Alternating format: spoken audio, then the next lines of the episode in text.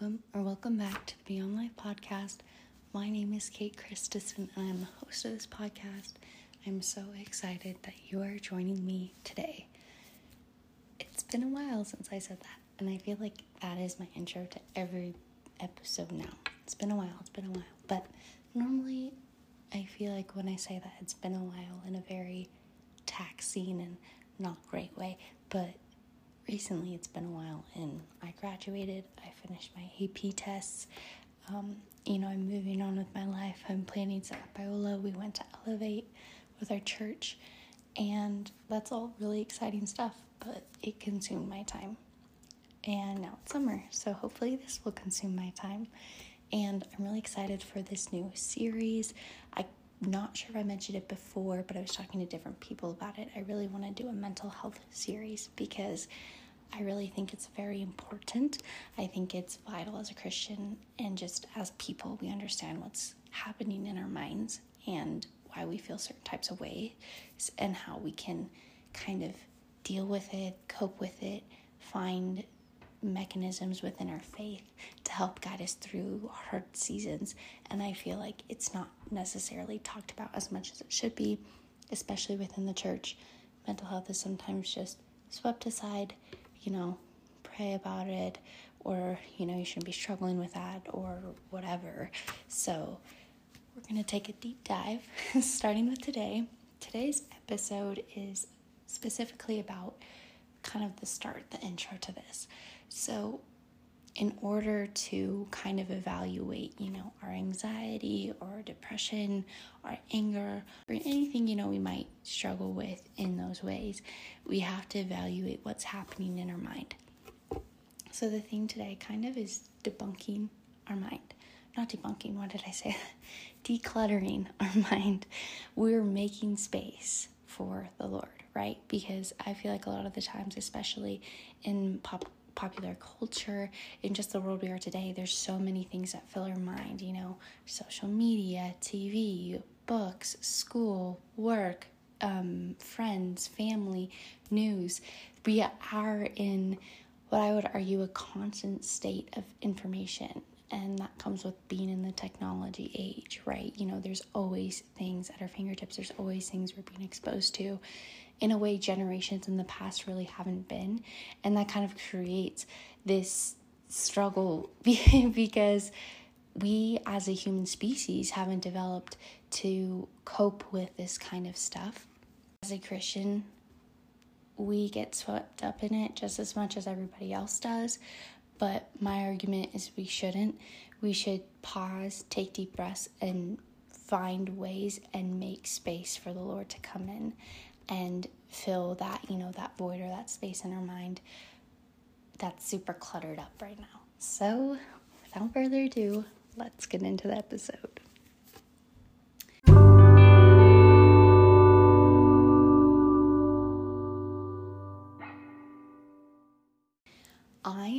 Am so passionate about thoughts, how we think, why we think, how it affects our lives. I've actually been planning this episode, taking different notes and Bible verses down for the whole time I haven't filmed because I've been wanting to film this. I just haven't sat down to film this, but I have so many notes and I have a lot of quotes that I think will be helpful. I have a lot of Bible verses, and I'm laughing to myself because I wish you could see this. I have three Bibles open, and each have two different verses um, sectioned off in there. I have my C.S. Lewis uh, daily readings book, and I have my notebook for this episode. And it's just, it's funny because I have all of this to talk to you today, but it makes me feel a little bit more qualified, so I'm excited. And one of the reasons I'm so passionate about thoughts, I like to think, is because I understand how it can truly affect you and affect us in our lives. For example, um, Marcus Aurelius said, Our lives are what our thoughts make of this. And this isn't just in, you know, secular uh, scientists or um, thinkers who are saying different kinds of things like this. In Proverbs 23 7, it says, For as he thinks within himself, so is he.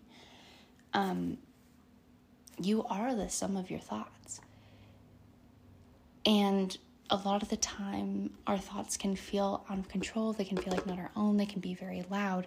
But what we think directly affects who we are and how we act and how we interact with other people, what we say, what we do, different, all those different kinds of things. The soul is dyed the color of its thoughts.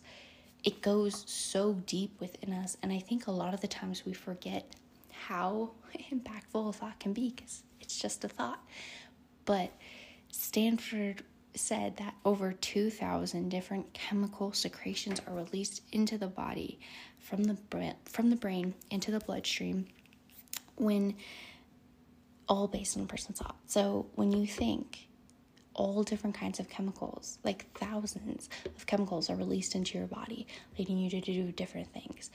And um, I was astounded when I read this um, a study by John Hopkins found that 70% of disease is psychosomatic, um, which means that the disease started in the mind. So, someone basically is like, oh, I'm kind of feeling a little bit down. 70% of the time, that thought led them to actually be sick. That's how powerful a thought is.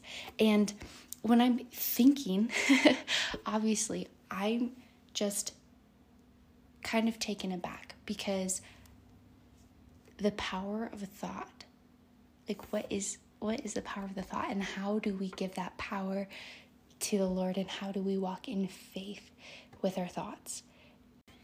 And so we know now that thoughts control so much of who we are and they're very powerful and they affect us very deeply. And what I instantly think of is if this is the power of thoughts, then how do we counteract that? Because when I think thoughts, I think negative thoughts. It's the first thing that comes to my mind. it's a thing. It's what I think of. Um, and negative thoughts, I think everybody deals with and everybody brushes away. Like, we don't understand how powerful they truly are. If 70% of diseases are psychosomatic, according to John Hopkins, doesn't that mean that if you tell yourself you're not worthy, if that little voice you think, you think that you're not worthy, you won't be 70% of the time? And when you tell yourself you're not enough, don't just by thinking that you won't be. I was watching a YouTube short with my dad, and it was about this study, and these women had been given scars. You know, they didn't actually have scars, but they were given scars, and they were told, You are going to go into the job interview with a scar, um, try and see how they interact with you differently, right? And so they told them they were going to touch it up right before they left, and they completely removed the scar. And then um, the older woman, every single one, came back reporting that they felt like they were being discriminated against, that there were comments made that they felt were specific to their scar, like all this different kinds of things. So if you think negatively about yourself, if you think there's some kind of thing, you know, wrong with you, you are looking for all the ways in every other individual, in every interaction, that those play true. So when someone says something to you and you believe it, or you believe something and someone says something that's not even remotely close, but you feel like it affirms it, it will affirm it and you'll live that. And that's why I think thoughts are so dangerous, but they don't have to be. But how do we get to a spot where the little voice in our head isn't a negative one? And I've had this conversation multiple times. This is something I'm very passionate about. I try to be a positive thinker, and I feel deeply like it's improved my life. And part of that is surrendering my thoughts, surrendering my mind, surrendering everything to the Lord. And I didn't really necessarily understand what that meant until I was at Elevate a week and a half ago. And I really sat at the altar and I said, Here, God, I surrender everything. I don't care about A, B, or C anymore. I don't care about college. I know I'm going to Biola and I know that my min- my major is Christian ministry and I know that's what you want for me. I don't care what, you know, whoever's going to say I'm graduating in a few days. I don't care what I look like. I just want to be yours. I just want to give my life to you and I want you to work and I want you to move and I want you to be the Lord over my life and I want my faith to be the substance by which I endure and I keep going. And there's some there's a guy his name he said oh i'm pastor daniel but i don't know what he looks like because i was praying but he prayed over me. And one of the things he said he said i pray that when you stand up you know every chain is broken every burden is lifted and that your life is fully his. And i stood up and i felt like 20 pounds lighter. Like I felt this immense joy and peace and calm because I knew that everything that had been holding me back from complete oneness with the Lord, everything that had been holding me back from having a good relationship with Him, from, you know, whatever that might look like, was gone. It was released when I stood up. There was no more shame, there was no more guilt, there was no more sin. I just was whole. And since then, it's been a week and a half, and I haven't had those negative thoughts come back. I haven't had them.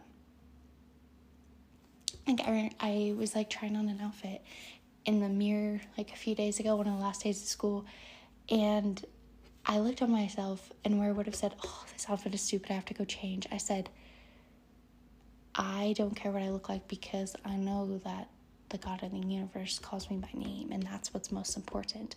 And I saw how that redirection and how that redirection is continuing to transform me and renew me and make me whole every single day.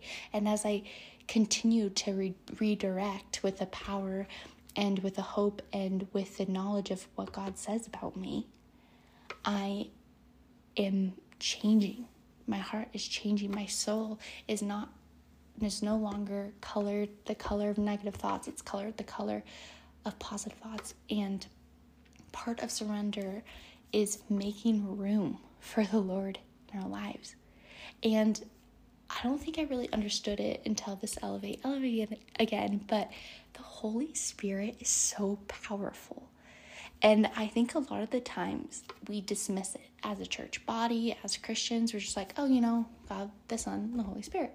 And the Holy Spirit's always last. And the Holy Spirit's not talked about as much as it should be. It's kind of something, when you read it in the Bible, the Holy Spirit gave Paul and all the other um, disciples after Jesus had ascended to heaven, he gave them all the power to heal and spread the gospel and do these miraculous signs that Jesus was doing. And they couldn't have done it before. And even I have the verse right here. I just have to figure out which Bible I put it in. John 16, 7 even Jesus himself said, But very truly I tell you, it is for your good that I am going away. Unless I go away, the advocate will not come to you, but if I go, I will send him to you. In John 16 7, it says, But very truly I tell you, it is for your good that I am going away. Unless I go away, the advocate will not come to you, but if I go, I will send him to you. And that's just insane to me that Jesus is saying, I should go because this spirit is going to be better for you than I could be, than I could be of use. Because Jesus saved us. Jesus stood up on that cross. Jesus endured all that he did. He lived a perfect life and he granted us salvation. But the Holy Spirit gets to live in us every single day. And John 14 26 says, But when the Father sends the Spirit of holiness, the one like me who sets you free, he will teach you all things in my name, and he will inspire you to remember every word that I've told you. So, yeah, the Holy Spirit is powerful. And part of making space is just inviting that spirit to come and fill your life. And I feel I, there's this one song, I think it's by Hillsong Worship, and it the end of the song is just come and fill me again, come and fill me again. And that was my prayer at Elevate. God, come and fill me again. And the Lamorris Crawford, he was a speaker and he kept talking about the Holy Spirit, how powerful Holy Spirit is. And he said, I pray that the Holy Spirit moves in your lives right now like it's never moved in your life before. And it was so powerful just to feel that we were in worship, we were singing, and I just I was talking to my friend Sudi about it a little bit, and we were saying, you know, normally we're in worship and we're singing, and we're always, you know, there for the Lord, but there's always something that we're holding back, you know. I personally am not a great singer, so there's always like the I don't want to like scream horribly and ruin this experience for other people, but in that moment, it just didn't matter. It all faded away, and it just was true and utter praise and it just I felt like I I I wouldn't say I fell to my knees, but I felt the need to be on my knees. Like my legs were weak and we were all like a group of us were just standing there and kind of worshiping together and swaying side to side. But i was like god i need to be at your feet right now and i don't have the strength to keep standing in this glorious presence and the most powerful thing to me after that experience is knowing that that spirit can be in my life every single day if I invite him to be. Every single day, the spirit can come and fill me again and lead me and direct my thoughts. I just have to declutter and invite and renew my mind. You know, and how do you renew your mind? You look in the Word the, the word tells us that our thoughts are so important, that our thoughts impact us. Um, Mark 11, 23 to 24 says, I assure you, if anyone says to this mountain, Be lifted up and thrown into the, the sea, and does not doubt it in his heart, but believes what he says will happen, it will be done for him. Therefore, I tell you, all things you pray and ask for, believe that you have received them, and you will have them. I don't have an answer to that. Something else I can. Sorry, Siri, again, interrupting the podcast episode. I think that happened last time. But believe that you have received them and you will have them. Believe that the Holy Spirit can come and fill you. Believe that He can take those negative thoughts from you and take those things that you feel are out of control in your life and take that feeling of emptiness and fill you. He will declutter your mind if you ask Him to.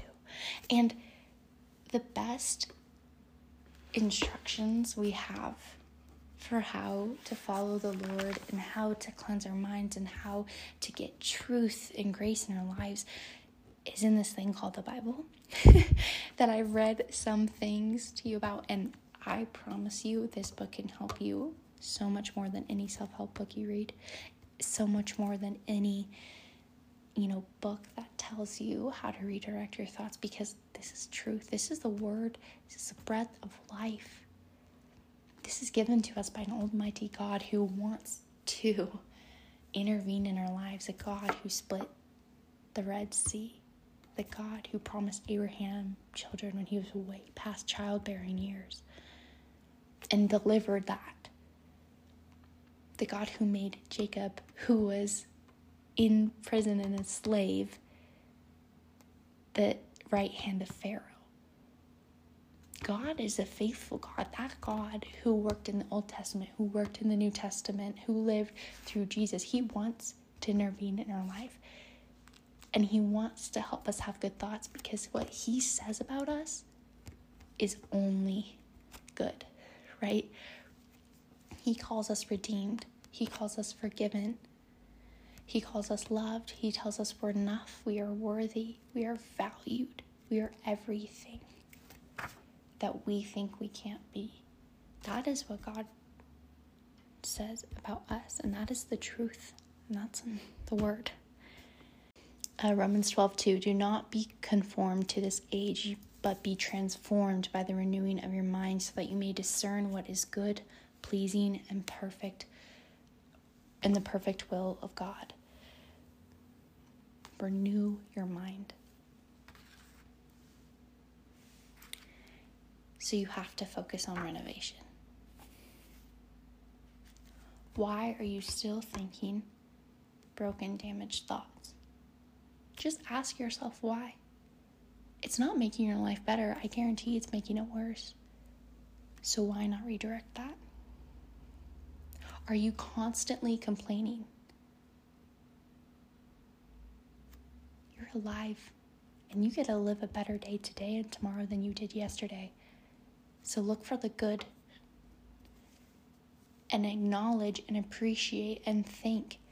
One thing that has helped me with gratitude and appreciating and less complaining is every time something good happens to me, I thank God for it. So this morning I had a good coffee and I thanked God for it. This morning I found a new show that was really interesting, so I thanked God for it. And I had a really good workout like 30 minutes ago, so I thank God for it. And the energy and the positivity and the happiness in my life in like it's just this i imagine this steep curve upwards this exponential curve upwards because gratitude is one of the biggest factors to happiness and contentness. Are you jealous or envious?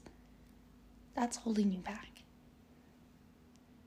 Don't compare yourself to others. If you are a Christian and you you are living in faith, if you're doing the things God calls you to do, if you're doing what you feel the Spirit is leading you to do, if you are having the fruits of the Spirit, love, joy, peace, patience, gentleness, self control, kindness, I know those are out of order, but if you have all those things, people should want to be like you. And they probably do if you're living in the way. So don't be jealous of others because God created you to be you. The world needs who God created you to be. Are you focusing on the bad too much? Are you overwhelmed? Are you defeated by how you view yourself? All these things are toxic they are literally like if you ate a battery, but in your mind, like they're so bad for you. They can literally kill you. 70% of diseases are psychosomatic. Renew your mind, renovate your mind. And part of that is acknowledging all the things that are there that shouldn't be there, right? And after you acknowledge all of these things, after you really ask yourself, oh, do I have these things? Am I overwhelmed? Am I jealous? Am I complaining? Am I broken? Or am I thinking damagedly? Like, think about these things, acknowledge these things, look for these things, and every time you feel them or you seek them or you find them, redirect them. And redirect them by looking in the Word and saying, Oh, God says I'm loved. God says I'm enough. God says Jesus died for me. And so He sees me through that lens, this perfect being. He sees me as he would see Jesus. That's part of the cross, right? So that's how you should see yourself. So redirecting. And if you are able to, you know, kind of focus more on this and declutter, declutter, take out the boxes every time you like you have that thought, you know, that you're in your attic of your head, right? And there's that box, and it's like body image issues.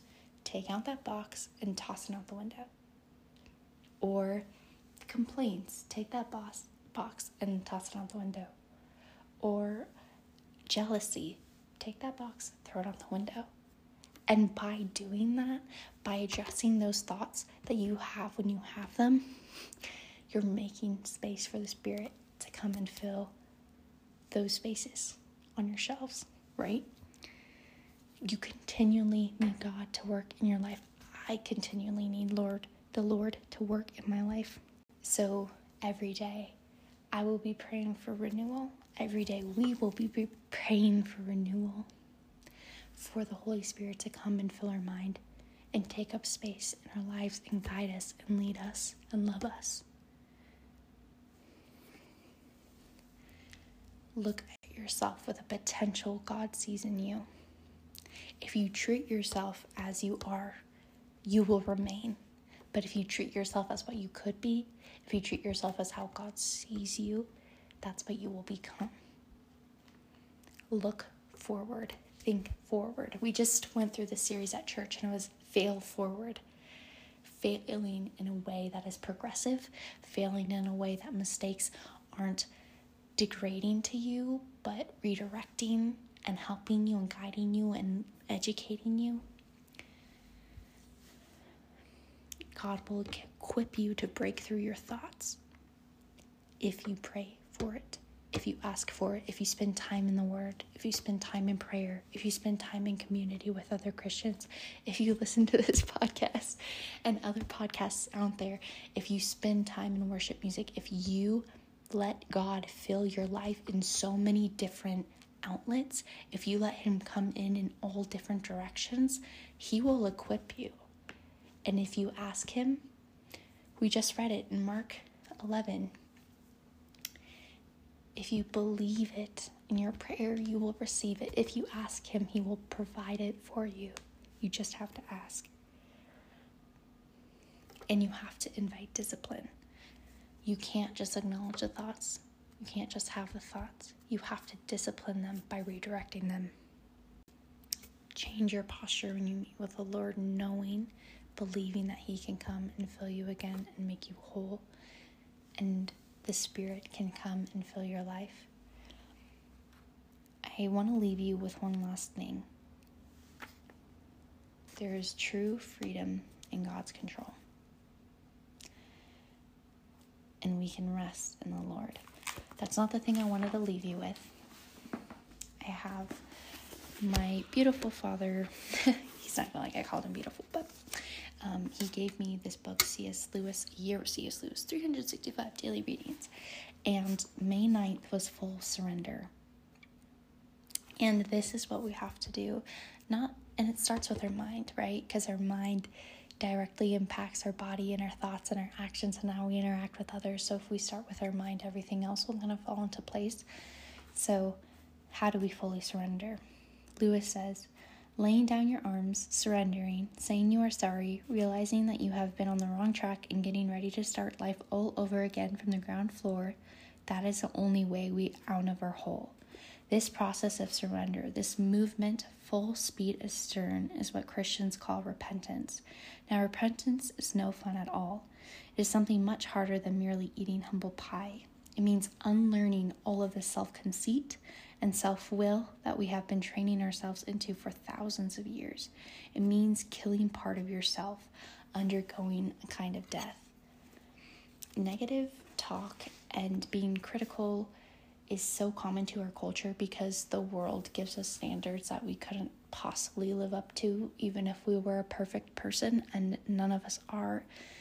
And so we have to kill that kind of part of ourselves that wants approval, that seeks approval, that seeks valid validity in other people, that seeks identity, that seeks to be told all these different kinds of things. We have to kill that off in a way and fully surrender. And that's the start.